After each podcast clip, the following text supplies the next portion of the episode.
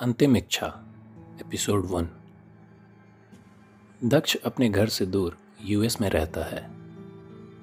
वहीं के एक मल्टीनेशनल कंपनी में जॉब करता है और सेटल होने की प्लानिंग भी कर रहा है। काम ज़्यादा होने पे कभी कभी वो घर पे भी काम ले आता है। आज भी ऐसा ही एक दिन है।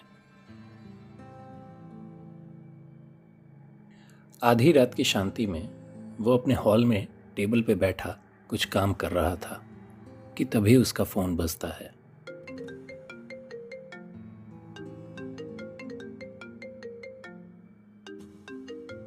ये उसके पापा का फ़ोन था।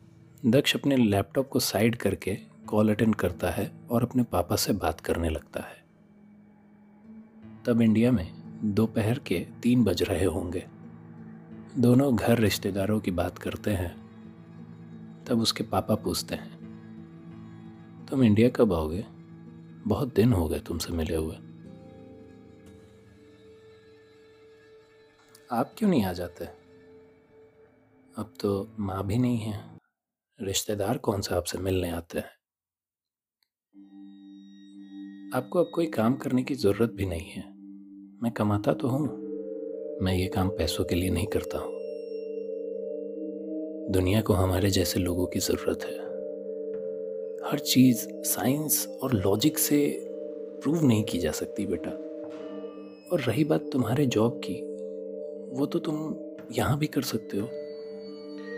मुझे मालूम है पापा, आप मुझे वहाँ क्यों बुलाना चाहते हो? मैंने आपको कितनी बार बोला है। मुझे नहीं करना ये सब। और आप भी मत किया करो, उम्र हो गई है आपकी। लेकिन प्लीज़ पापा आपने मुझे जो सिखाया, मैंने सब सीखा। कभी मना नहीं किया, लेकिन इसमें मैं अपना पूरा टाइम नहीं दे सकता। आपकी तरह।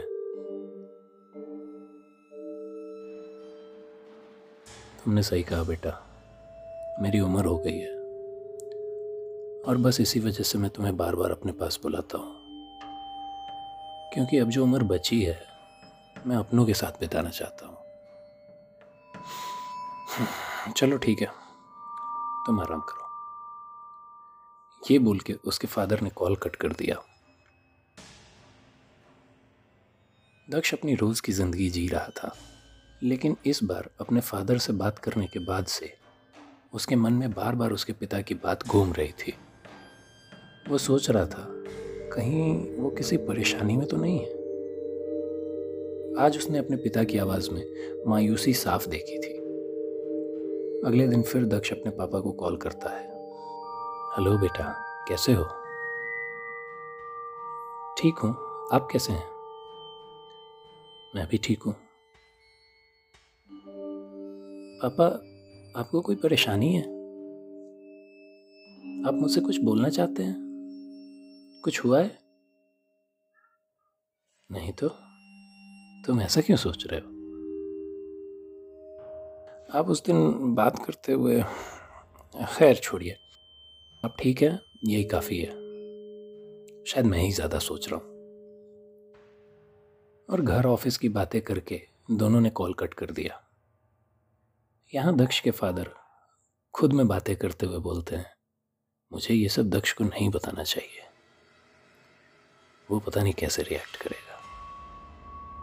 कहीं मुझे ही इन सब का कारण ना मान ले। और फिर वो कुछ लिखने लगते हैं। थोड़ी देर बाद अचानक वो उठ के एक कमरे की तरफ़ जाते हैं। उस कमरे में बड़ी अजीब चीज़ें रखी हुई थी, जैसे तांत्रिक लोग रखते हैं। वहाँ बैठ के वो कुछ मंत्र पढ़ने लगे और कुछ देर बाद किसी से बात करने लगे। वहाँ कोई नहीं है, फिर भी वो बात कर रहे हैं। तुम यहाँ से चली जाओ। हाँ मैं चाहता था। मैं चाहता था कि तुम हमारे साथ रहो। लेकिन अब नहीं। कुर्बानी से नहीं डरता मैं। लेकिन तुम जो चाहती हो, वो नहीं हो सकता। बेटा है वो मेरा। और फिर उन्होंने कुछ मंत्र पढ़ा और वहाँ से जाके अपने कमरे में सो गए। अगली सुबह उनकी बॉडी उनके कमरे में थी। रात में उनकी डेथ हो चुकी थी। आँखें बड़ी बड़ी खुली हुई और वो अपने बिस्तर पर थे। उनके बेटे को खबर मिली और वो फ़र्स्ट फ़्लाइट से इंडिया पहुँच गया। उसे समझ नहीं आ रहा था, ये कैसे हुआ? उसने इस बारे में डॉक्टर से बात करने की सोची। वो बॉडी हॉस्पिटल लेके गया। डॉक्टर ने बोला, उसके फादर को हार्ट अटैक आया था और उसी वजह से उनकी मौत हुई है। वो अपने फादर के अंतिम संस्कार में लग गया। उस बीच उसकी अपने आसपास के लोगों से बात हुई, जिन्होंने बताया कि कई बार वो ऐसे बिहेव करते जैसे वो किसी से बात कर रहे हो, लेकिन कभी भी किसी ने दूसरे इंसान को नहीं देखा। लोगों में ये बातें भी थी कि दक्ष के पिता पागल हो गए हैं। अंतिम संस्कार की विधि खत्म हुई। दक्ष अभी भी वहीं रुका हुआ था। उसे ये सब बड़ा अजीब लग रहा था। कुछ दिनों बाद घर में पापा के सामान में उसे एक नोट मिला। बेटे, मैं जानता हूँ, तुम ये पढ़ रहे हो। और अगर तुम ये पढ़ रहे हो तो मैं अब इस दुनिया में नहीं हूँ। खैर, मैंने ये नोट सिर्फ़ तुम्हें अपनी आखिरी इच्छा बताने के लिए लिखी है। मैं जानता हूँ, ये थोड़ा अजीब है। पर तुम प्लीज़, जितनी जल्दी हो सके, मेरा सारा सामान यहीं छोड़ के चले जाओ। बेटा ध्यान रहे। इस घर की कोई चीज़ अपने साथ मत ले जाना। दक्ष बहुत ज़्यादा परेशान हो गया ये नोट पढ़ के। उसे लगा उसके फादर आखिरी समय तक शायद उससे नाराज़ थे। वरना ऐसी अंतिम इच्छा कौन करता है? क्या पापा को इन सब के बारे में पहले से पता था? पापा ने मुझे कुछ बताया क्यों नहीं? दक्ष कुछ समझ नहीं पा रहा था कि क्या उसे सच में ऐसा करना चाहिए। वो अपने माँ बाप की कुछ चीज़ें उनकी यादों की तरह अपने साथ रखना चाहता था। ये कैसी अंतिम इच्छा है? दोस्तों, इनकी कहानी में आगे क्या हुआ, ये मैं आपको अगली वीडियो में बताऊँगा। तब तक के लिए आप मेरी कोई और प्लेलिस्ट सुन लीजिए।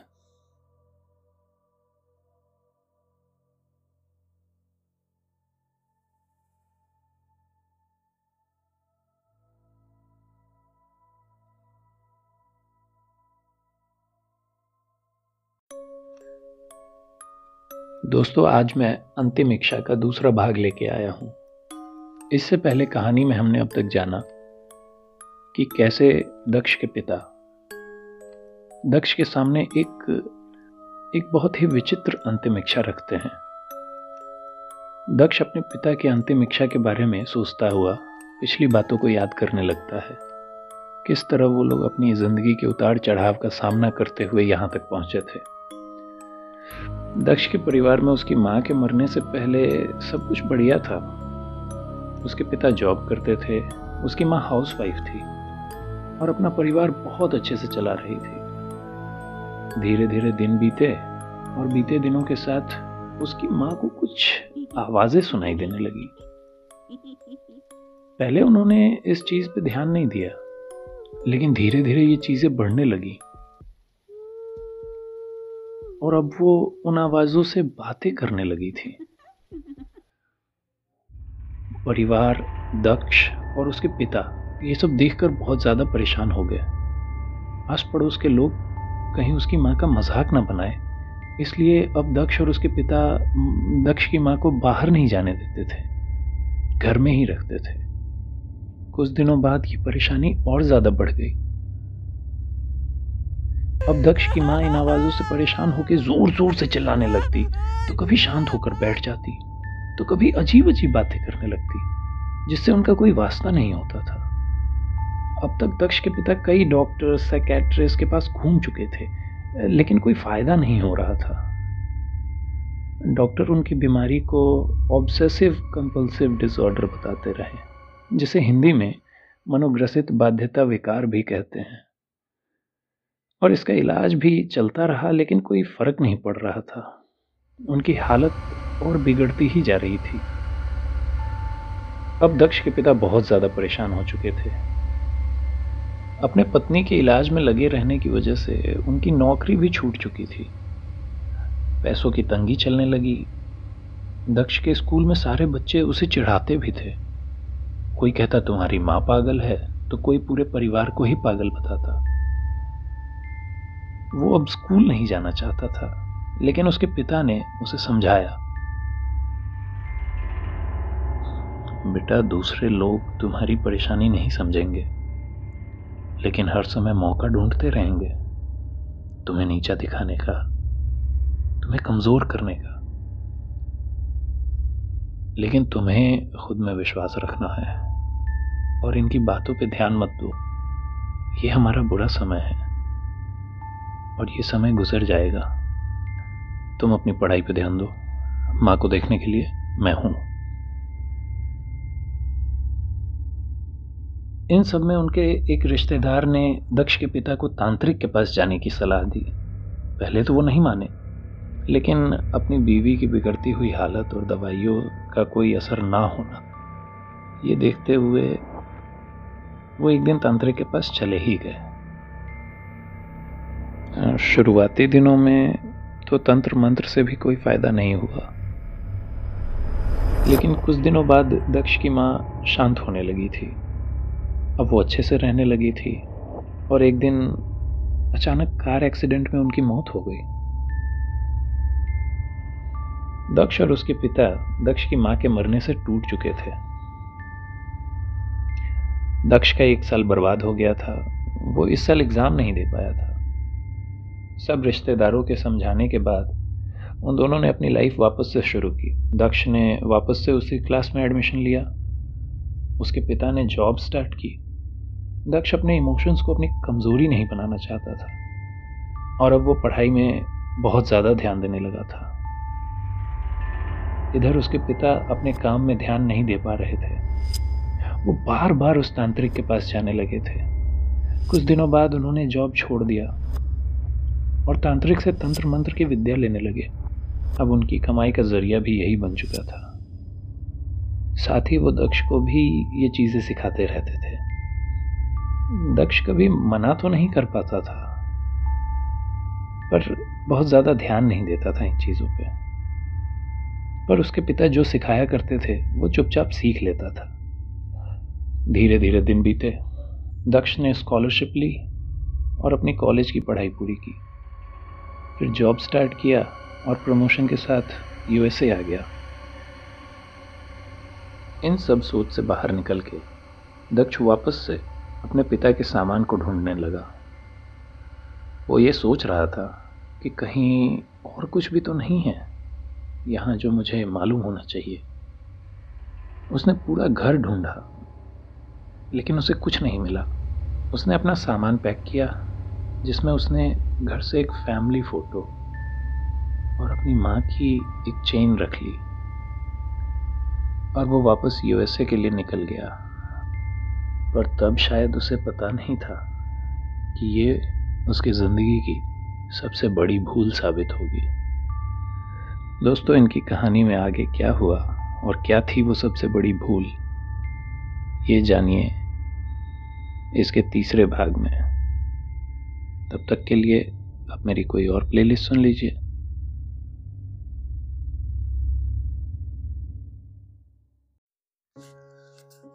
दोस्तों, आज मैं आपके सामने अंतिम इच्छा का तीसरा भाग लेके आया हूँ।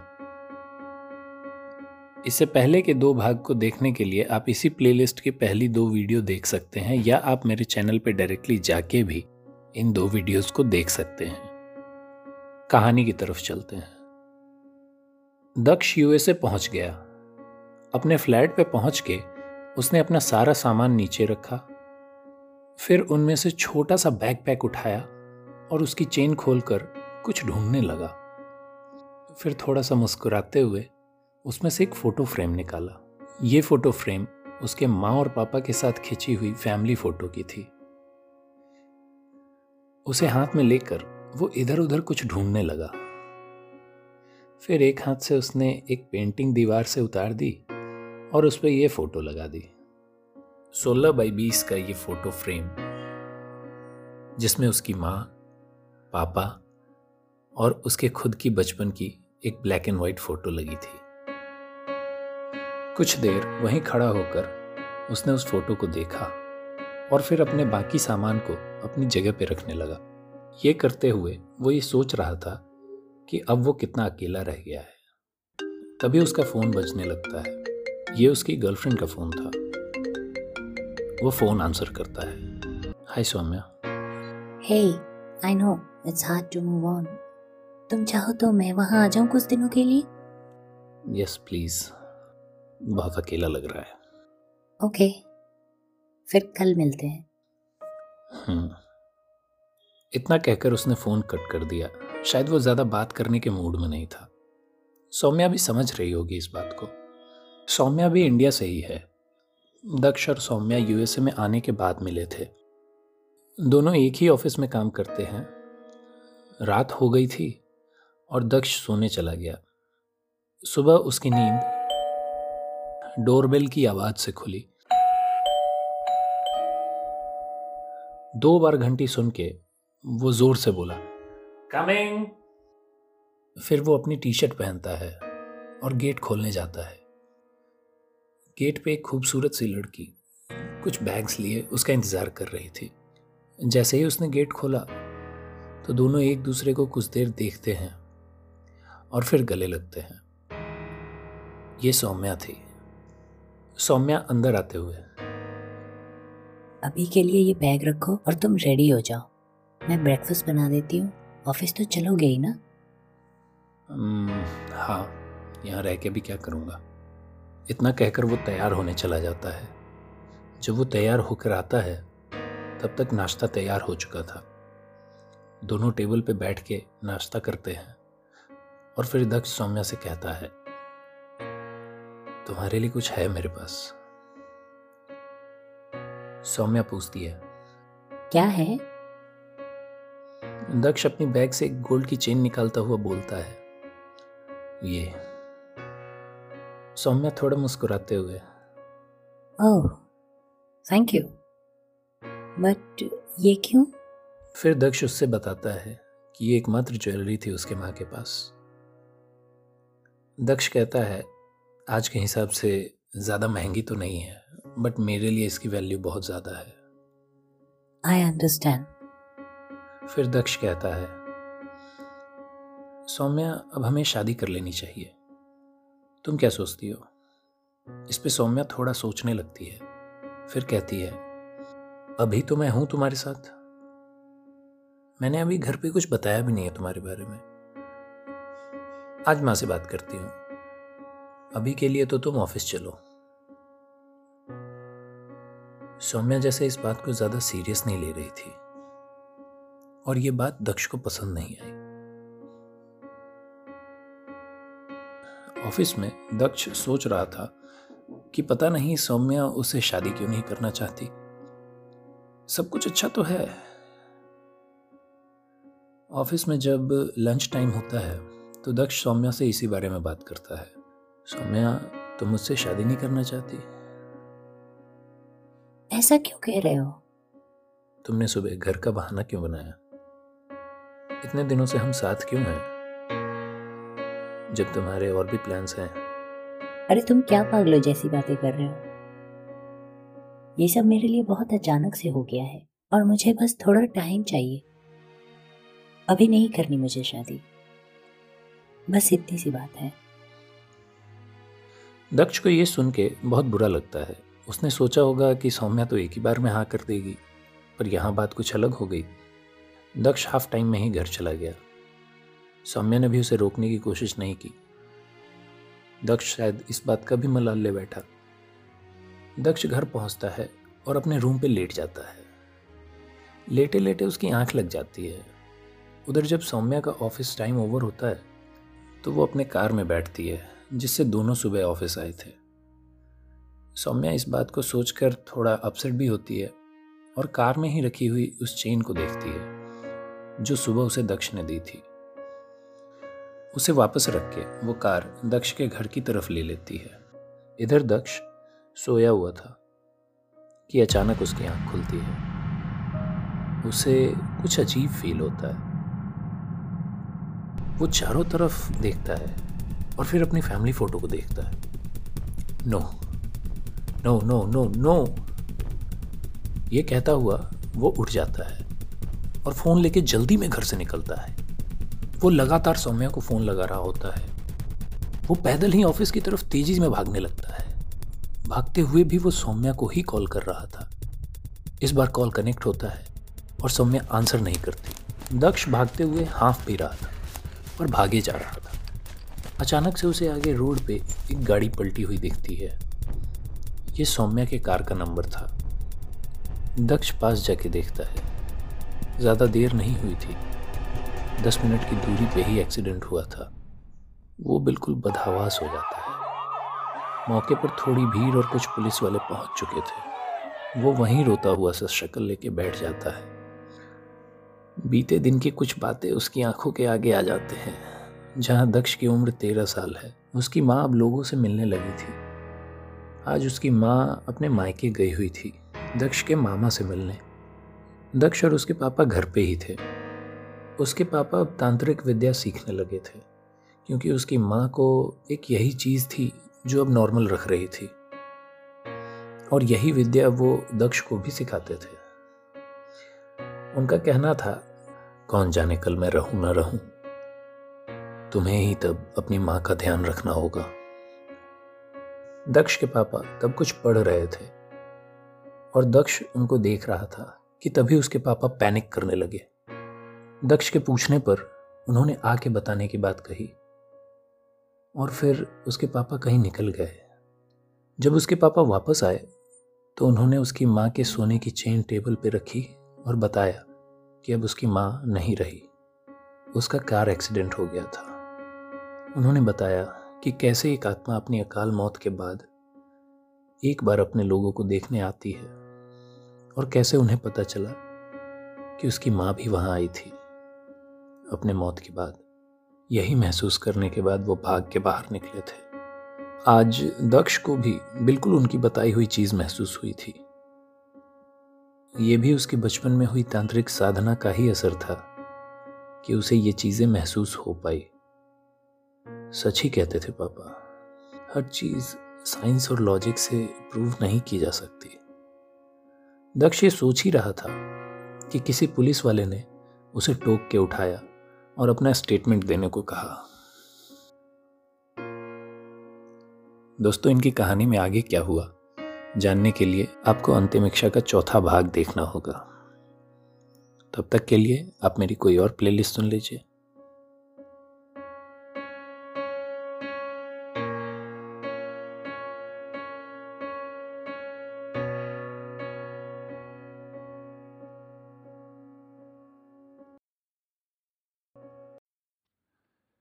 दोस्तों, आज मैं अंतिम इच्छा का चौथा भाग लेके आया हूँ। इससे पहले की तीन वीडियोस आपको मेरे ही चैनल मेघनाथ पर अंतिम इच्छा नाम से सर्च करने पे मिल जाएगी। कहानी की तरफ़ चलते हैं। पहले माँ, फिर पापा और अब सौम्या। दक्ष की तो जैसे दुनिया ही खत्म हो गई थी। दक्ष ऑफिसर को अपना स्टेटमेंट देके घर आ गया। उसने ऑफिसर को अपनी गर्लफ्रेंड के पेरेंट्स के बारे में भी बता दिया था, ताकि वो उनसे कांटेक्ट करके ज़रूरी फॉर्मेलिटीज़ पूरी कर सकें। लेकिन अजीब बात थी पोस्टमार्टम में मौत की वजह कार्डियक फेलियर आई थी। यानी कि दिल का अचानक से रुक जाना।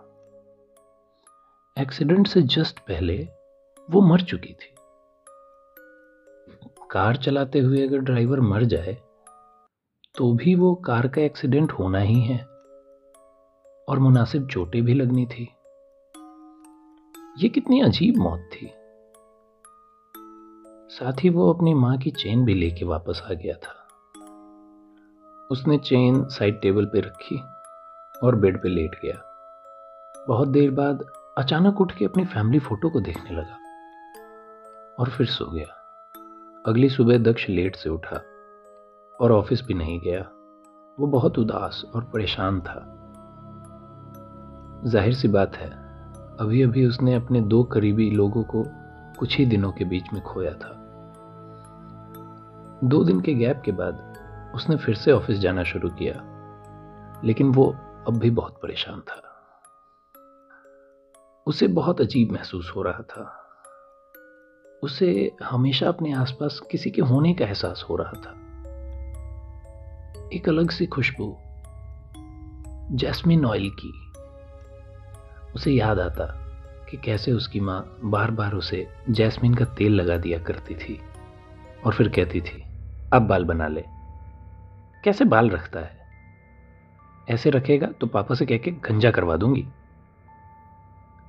छोटा सा दक्ष इस बात को सुन के फटाफट अपने बालों में कंगी करने लगता। एक दो बार इस बात को याद करके वो थोड़ा मुस्कुराता। पर जब रोज ऐसा होने लगा, तब वो समझ गया कि यहाँ कुछ गड़बड़ है। कोई है हमेशा उसके साथ। कहीं ये उसकी माँ तो नहीं?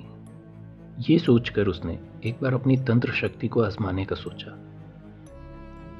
एक रात वो पूरे रूम को अंधेरा करके एक कैंडल जला के बैठ गया। और फिर अपनी माँ की चेन को एक लकड़ी के बोर्ड पर रख दिया और फिर कुछ मंत्र पढ़ने लगा। उसने ये पहले कभी नहीं किया था। बस अपने पापा से मंत्र सीखे हुए थे। तो उसे पता नहीं था कि इसमें क्या होने वाला है। पर कुछ नहीं हुआ। उसे लगा उसने कोई गलती की है। तो उसने एक बार फिर सारी विधि को देखा और दोबारा फिर से कोशिश की। इस बार फिर कुछ नहीं हुआ। अब वो थोड़ा मायूस हो गया था। वो उठने को सोच ही रहा था कि उसे हल्की सी ठंडक महसूस हुई और उसकी आँखों की पुतलियाँ बड़ी हो गई। उसे महसूस हुआ कि कोई तो और है इस कमरे में। कमरा और ठंडा होता जा रहा था। और किसी की मौजूदगी का एहसास उसे साफ़ होता जा रहा था। उसे पता नहीं था कि वो आगे क्या करेगा। लेकिन तभी उसने कमरे में, कोने में एक साया देखा। ऐसे जैसे कोई डरा हुआ जानवर किसी अंधेरे कोने में दुबक के बैठा हो। दक्ष इस परछाई को एक नज़र से पहचान गया। उसका गला सूख गया और उसके मुँह से अचानक निकला। सौम्या? ये सौम्या थी। पर दक्ष तो अपनी माँ को एक्सपेक्ट कर रहा था। लेकिन ये कैसे संभव था? ये चेन तो उसकी माँ की थी, कि तभी उसके कान में एक सहमी हुई सी आवाज़ आई। जाने दो, प्लीज़ मुझे जाने दो। सौम्या की वो परछाई वहाँ से जाना चाहती थी। दक्ष कहता है, ये तुम ही हो ना, सौम्या? कि उसके कानों में फिर से वही दर्द भरी आवाज़ गूंजती है। जाने दो। और फिर तभी एक डरावनी सी हँसी की आवाज़ के साथ कोई उस चलते हुए कैंडल को फूंक मार के बुझा देता है। पूरा कमरा घुप अंधेरे में डूब जाता है। दक्ष भी काफ़ी डर जाता है और वो हड़बड़ी में उठ के इधर उधर दीवार पे लाइट्स की स्विच ढूँढने लगता है। जब वो लाइट्स चलाता है तो देखता है वहाँ एक बुझी हुई कैंडल, जिसके बगल में बोर्ड पे उसकी माँ की चेन और पूरा कमरा जैसे का तैसा। वहाँ कोई नहीं था। दक्ष समझ जाता है कि ये सब उसके बस की बात नहीं है। वो बहुत कुछ नहीं जानता है इन सब के बारे में। लेकिन इतनी अजीब बातें उसको उस रात चैन से सोने नहीं देती हैं। पूरी रात दक्ष करवट बदल के ही बिता देता है। और अगली सुबह वो तैयार होने लगता है। सारा सामान पैक करके वो फिर से इंडिया आ जाता है। दोस्तों, इनकी कहानी में आगे क्या हुआ, ये मैं आपको अगली वीडियो में बताऊँगा। तब तक के लिए आप मेरी कोई और प्लेलिस्ट सुन लीजिए। दोस्तों, आज मैं अंतिम इच्छा का पांचवा और आखिरी भाग लेके आया हूँ। इससे पहले के चार वीडियोस आप मेरे चैनल मेघनाद पर अंतिम इच्छा नाम से सर्च करके भी देख सकते हैं। कहानी की तरफ़ चलते हैं। शहर में एक ही तो मंदिर था, जिसे तांत्रिकों के लिए जाना जाता था। वो इस बार सीधे उस तांत्रिक के पास चला जाता है, जहाँ उसके पापा ने ये सब सीखा था। वो तांत्रिक अब काफ़ी बूढ़ा हो चुका है। दक्ष को वहाँ से पता चलता है कि दक्ष के पापा काफ़ी टूट चुके थे उसकी माँ के मौत के बाद। वो तांत्रिक विद्या का इस्तेमाल अपनी पत्नी से बात करने के लिए करते थे। धीरे धीरे ये ऑब्सेशन इतना बढ़ गया कि वो अपनी पत्नी को हमेशा अपने पास रखने लगे। फिर तांत्रिक ने बताया, बच्चा, आत्मा जब कुछ देती है तो बदले में कुछ वापस भी मांगती है। तेरी माँ को बदले में तू चाहिए था। वो तेरे और तेरे बाप के साथ हमेशा के लिए उसी घर में रहना चाहती थी। तुझे क्या लगता है, तेरा बाप अपनी मौत मरा है? है। तेरी माँ ले गई है उसे। तुझे भी ले जाएगी। तुझे नहीं आना चाहिए था यहाँ। बाबा, ये आप क्या बोल रहे हैं?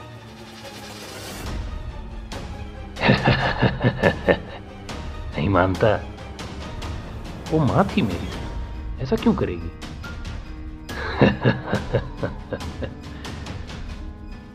फिल्मी दुनिया से बाहर निकल, बच्चा। आत्मा किसी की माँ नहीं होती। और ना ही किसी की सास। दक्ष का सिर चकरा जाता है ये सुनकर। क्या आप सौम्या के बारे में जानते हैं? वो लड़की ही नहीं और वो इंसान जिसके साथ तेरा परिवार बनेगा आज नहीं तो कल मारा जाएगा लेकिन ऐसा क्यों? क्योंकि इसी वादे पर तेरे बाप ने उसे अपने साथ रखने को राज़ी किया था। और वादा खिलाफी पे उसे मौत मिली और अब वो उसी के साथ उसका गुलाम बन के रहता है। दक्ष को याद आता है कि कैसे उसने सौम्या की परछाई को रोते हुए सुना था। उसने पूछा, बाबा, क्या सौम्या भी उनके साथ है? मुझे क्या पता। लेकिन अभी तो आपने कहा सौम्या के बारे में। हाँ मुझे अच्छे से पता था कि क्या होने वाला है। मैंने तेरे बाप को बताया, फिर भी वो नहीं माना। तेरे पर आने वाला संकट भी बताया, फिर भी वो नहीं माना। उसे तो जैसे परवाह ही नहीं थी अपने बेटे की। वो तो बस अपनी पत्नी के लिए मरा जा रहा था। अब वो दोनों उस घर की हर चीज़ में रहते हैं। ऐसा ही होता है। इसे कोई बदल नहीं सकता। वो दोनों तेरा इंतज़ार कर रहे हैं। कर ही रहे होंगे। ऐसा ही होता है। इसे कोई बदल नहीं सकता। रही बात उस लड़की की, उसके बारे में मैंने तुझे नहीं, तूने मुझे बताया है। चाहे वो तुम्हारी पत्नी हो या बच्चा, वो सबको अपने साथ रखेगी। यही वादा दिया था तेरे बाप ने। दक्ष अब समझ जाता है कि उसके पिता के अंतिम इच्छा का क्या मतलब था। वो जानते थे कि जब वो वादा खिलाफी करेंगे तो मारे जाएँगे और फिर गुलाम बन जाएँगे।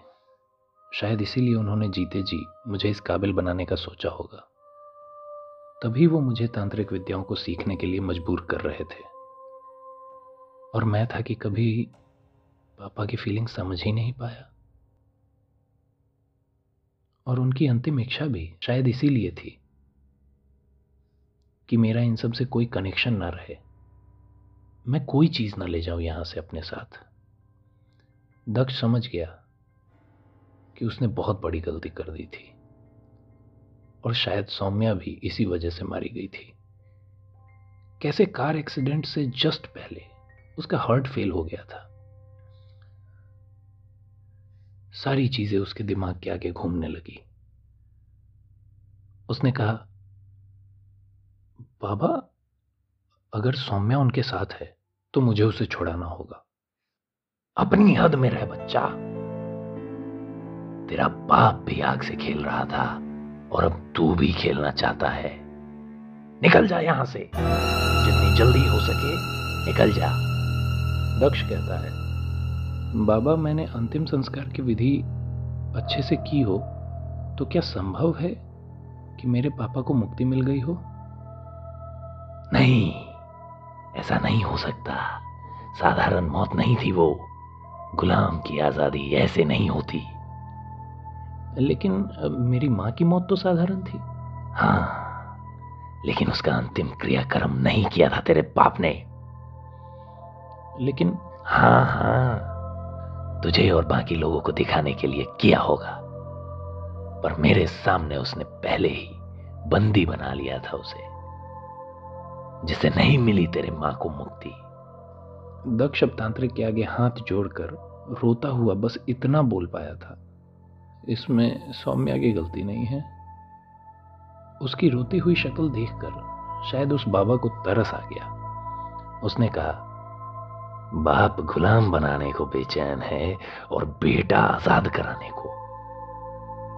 कल आना बच्चा, रात के अंधेरे में ही यह विधि होगी और सामान ज़रूर लाना जो तेरी पत्नी के मौत का कारण बनी थी। दक्ष समझ गया कि वो चीज़ क्या थी। दक्ष वहाँ से वापस आ गया। अगली सुबह वो उस सोने की चेन अपने साथ रख के बाबा के यहाँ चला गया। विधि तो रात में होनी थी, पर शायद वो बहुत जल्दी में था। तांत्रिक उसे देखकर कहता है, जानता था। जानता था मैं कि तू सुबह ही आएगा। तेरा बाप भी जल्दीबाजी करता था। अब आ ही गया है तो तैयारियों में मदद कर। इतना कहकर बाबा ने दक्ष को कुछ चीज़ों की लिस्ट उसके हाथ में दे दी, और कहा मिलेगा? ये भी बताया। जिस बाज़ार का पता बाबा ने बताया था, वो दूसरे शहर में था। वहाँ जाने और सामान खरीदने में दक्ष को शाम हो गई। जब तक वो वापस आया, तब तक आठ बज चुके थे। अब दक्ष बारह बजने का इंतज़ार कर रहा था और बाबा के चेले जैसे किसी युद्ध की तैयारी में लग गए थे। तब तक दक्ष ने अपनी अब तक की कहानी बाबा को सुनाई। दक्ष ने पूछा कि ऐसा क्यों है? कि माँ को मुक्ति नहीं दी जा सकती। तो इस पे बाबा ने बताया कि माँ खुद गुलाम है, उसके बाप की, जो अब मर चुका है। अब उसकी आत्मा को उसकी माँ ने गुलाम बना लिया है। ये समस्या बहुत जटिल है। और आज के दिन दुनिया में कोई ऐसा तांत्रिक नहीं होगा इस धरती पर जिसने ऐसे किसी सिचुएशन को हैंडल किया हो। तब दक्ष बाबा से बताता है कि ऐसे सिचुएशन को वो अपने काम की भाषा में लूप कहता है। उनसे इसका उपाय पूछता है तो बाबा बताते हैं कि पहले उसके पिता की आत्मा को किसी ज़िंदा इंसान के शरीर पे लाना होगा। तब दक्ष के पिता उसकी माँ को आदेश देंगे सौम्या को आज़ाद करने का। जो उसे करना ही पड़ेगा। तब दक्ष पूछता है बाबा, मेरे पिता की आत्मा तो मेरी माँ की आत्मा की गुलाम है। और वो आ भी जाए तो आदेश क्यों देंगे? आदेश तू देगा और उस वक्त तेरे ऊपर तेरा बाप भी होगा, जो मेरे तंत्र से कमज़ोर हो चुका होगा। और रही बात गुलाम की तो कोई गुलामी ऊपर वाले के आदेश से बड़ी नहीं। ऊपर वाले ने हमें कुछ मंत्र दिए हैं, जिससे हम किसी आत्मा को कुछ बाकी काम करवाने के लिए, सीमित समय के लिए बुला सकते हैं। खतरा केवल इतना है कि तू अपने पे काबू ना रख पाया तो तू मरेगा। दक्ष को अब सब कुछ पता चल गया। विधि की तैयारी हो गई और तांत्रिक ने दक्ष को एक कुंड के सामने बैठने का इशारा किया। दक्ष बैठ गया तो तांत्रिक भी उसके सामने बैठ गया। कुंड में आग जलाई गई और उसमें दक्ष को माँ की चेन रखने को कहा। दक्ष ने वैसा ही किया। विधि आगे बढ़ी। दक्ष अपने सामान में एक गुड़िया भी लाया था। उसे कुंड के बगल में रख दिया गया। फिर एक कील, जिसे मंत्रों से बांधा हुआ था, उसे उसी कुंड में गर्म करते हुए तांत्रिक ने मंत्र पढ़ना शुरू किया। अचानक एक काला धुआँ जैसा कुछ उठा। जो सीधा उस गुड़िया में घुस गया। और फिर जल्दी से तांत्रिक के चेलों ने उसमें वो गर्म होती कील ठोक दी। एक और धुआँ सा उठ कर रह गया। और बहुत सी चिल्लाने, रोने की आवाज़ें आने लगी। दक्ष ये सब देखकर पसीने में भीग गया। तांत्रिक लगातार मंत्र पढ़ रहा था। और फिर दक्ष पे कुछ पानी सा छिड़क दिया। ऐसा करते ही एक और काला धुआँ कुंड से निकलकर दक्ष के अंदर समा गया। उसकी आँखें सुर्ख लाल हो गई। जैसे अब तब में उसमें से खून लुढ़क जाएगा। उसकी काली पुतलियाँ बिल्कुल छोटी हो गई। और वो कर्कश आवाज़ में बोला, तुझे भी मरना है क्या, बुड्ढे? तांत्रिक उसकी बात को अनसुना करता हुआ मंत्र पढ़ता चला गया। दक्ष की नसें तन चुकी थी। दक्ष अभी अपने होश में नहीं था। उसके पिता उस पर हावी हो चुके थे। और उसके पिता की आत्मा कर वो रही थी जो उसकी माँ चाहती थी। वो दक्ष को मारने की कोशिश कर रहे थे। मंत्रों का तो जैसे कोई असर ही नहीं हो रहा था। दक्ष के नाक से खून निकलना शुरू हो गया। दक्ष बैठे बैठे पीछे की तरफ़ गिर गया और उसका शरीर झटके खाने लगा।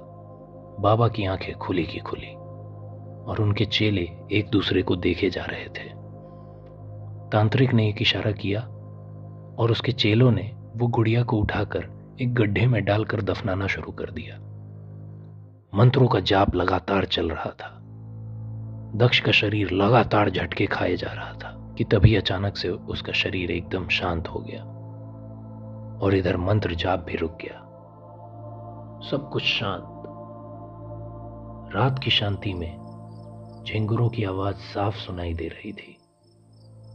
बाबा कहते हैं, इसे उठा के कुंड में लेटा दो, कि तभी दक्ष की साँसें चलने लगती है। वो संभलने की कोशिश करने लगता है। उठता हुआ कहता है, मैं मैं ठीक हूँ। ये देखकर सबके जान में जान आती है। बाबा एक रक्षा सूत्र उसके गले पे और एक उसके दोनों हाथों पर बांधते हैं। और अपनी माँ को नाम से बुलाने को कहते हैं। वो ऐसा ही करता है। दूसरे ही पल उसे उसकी माँ दिखाई देती है, जो किसी और को नहीं दिखाई देती। वो उसे सौम्या को आज़ाद करने को कहता है। और एक लाल धुआँ उस चेन से बाहर निकलता हुआ हवा में कहीं गुम हो जाता है। अब वो अपने माँ को भी आज़ाद करता है। उसकी माँ को मुक्ति मिल जाती है, जिसके बाद तांत्रिक एक झटके से उसके रक्षा सूत्र को तोड़ देता है और एक बार फिर पानी का छिड़काव करता है, जिससे उसके पिता भी उसके शरीर से बाहर आ जाते हैं। थोड़ी देर के लिए दक्ष बेहोश हो जाता है। जब वो होश में आता है तो अपने पिता के बारे में तांत्रिक से पूछता है।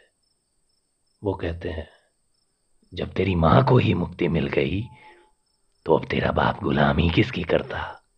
वो भी चला गया। दोस्तों, उम्मीद है आपको ये स्टोरी पसंद आई होगी। अगर पसंद आई है तो लाइक शेयर सब्सक्राइब ज़रूर करना। मिलते हैं अगली स्टोरी की अगली प्लेलिस्ट में।